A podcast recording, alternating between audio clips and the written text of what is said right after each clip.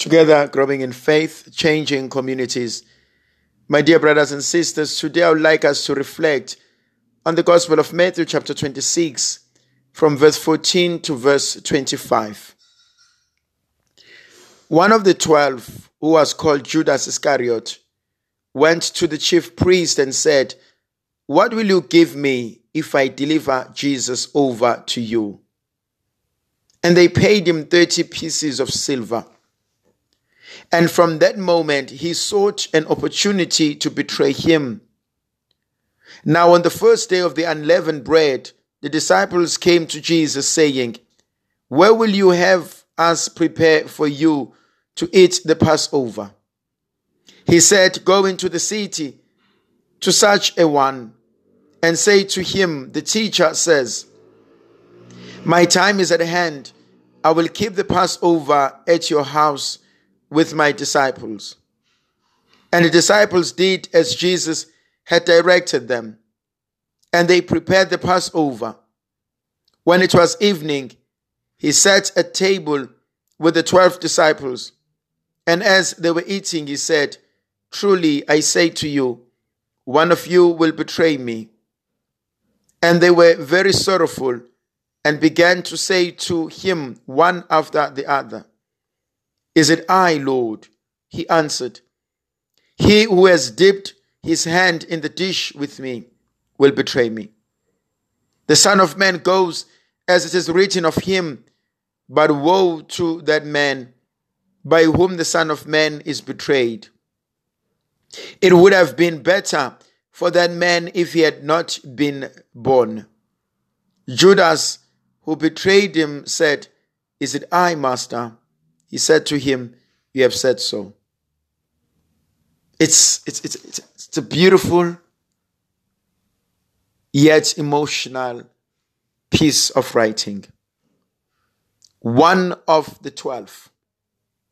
It is a genitive of belonging. It gives us a sense of belonging. One of the twelve. It's a very important phrase that the authors in the scriptures use. And Matthew uses this to, to identify the, the disciples, to identify the apostles, one of the twelve.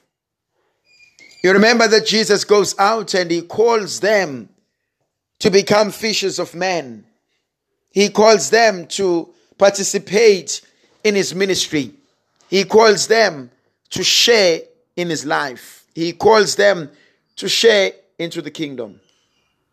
He has revealed to them everything. He says this in the Gospel of, uh, of John. He says, I no longer call you servants, I call you friends because I have revealed to you everything. There is nothing I have hidden from you.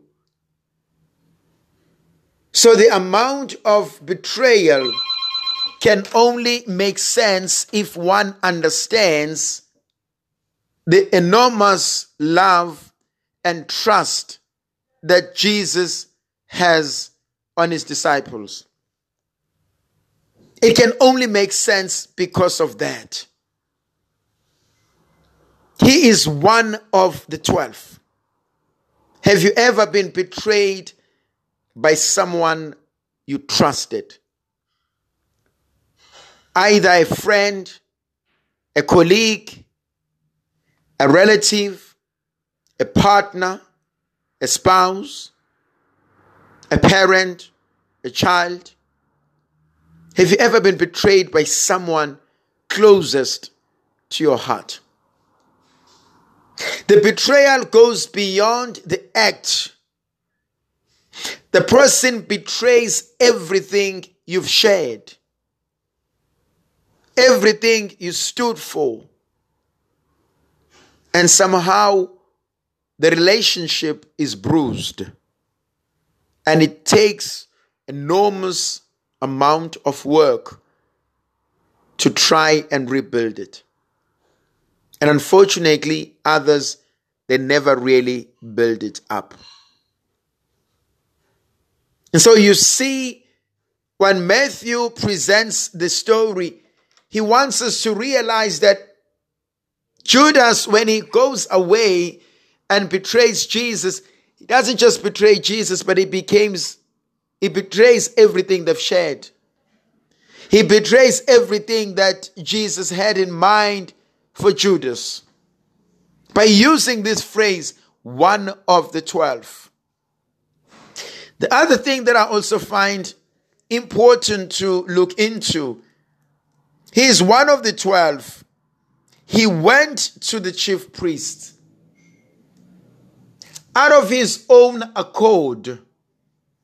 He decided to go to the chief priest. That is important to, to, to remember. It's important to analyze. It is important to acknowledge. He, on his own accord, went to the chief priest. This is heartbreaking because it makes us wonder and to ask the question what led Judas to make such a move? He is sitting in his mind, in his heart, he is plotting. He goes out. It is not a reaction. He makes a decision and he acts upon the decision. And sometimes you could be with someone and you think everything is okay. Meanwhile, they're plotting your own demise, your own destruction. You think both of you are on the same page. Meanwhile, the other person has left you long ago.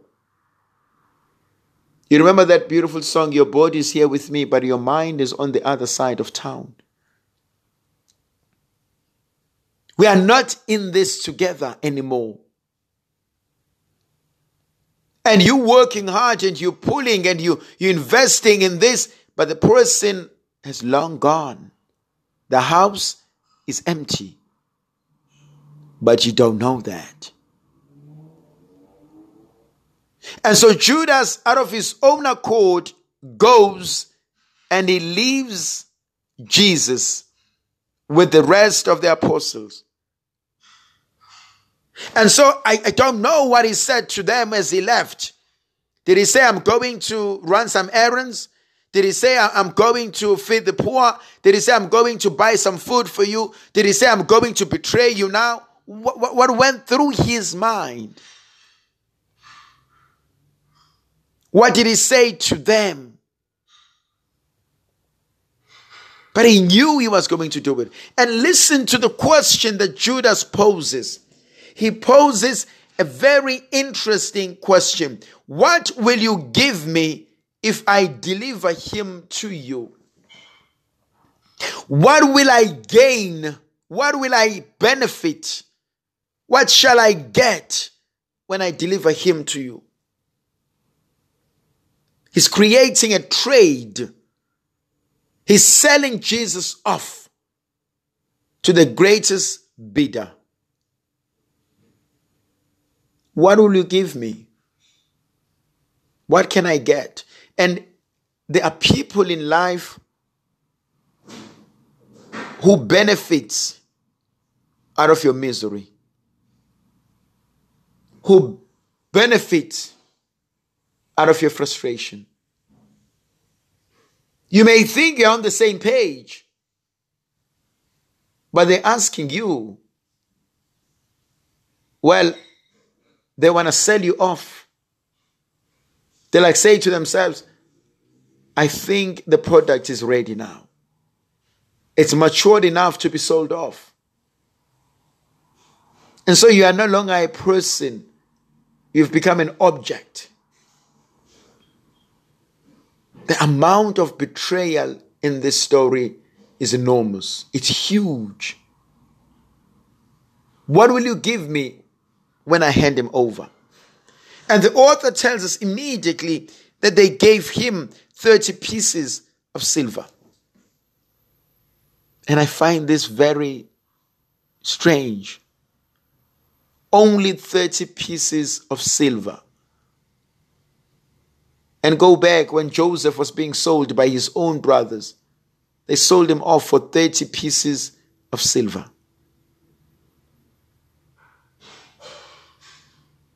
How does one gauge that this money is enough to sell you off? How do you gauge that I can now sell this person off and I will get this money?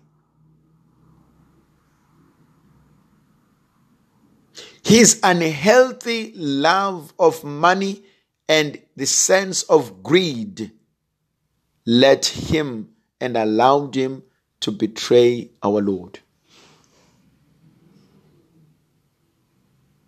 It happened to Judas. It could happen to each and every one of us. May the Virgin Mother of God continue to be with us, to protect, to bless, and to guide us. In the name of the Father, and of the Son, and of the Holy Spirit. Amen.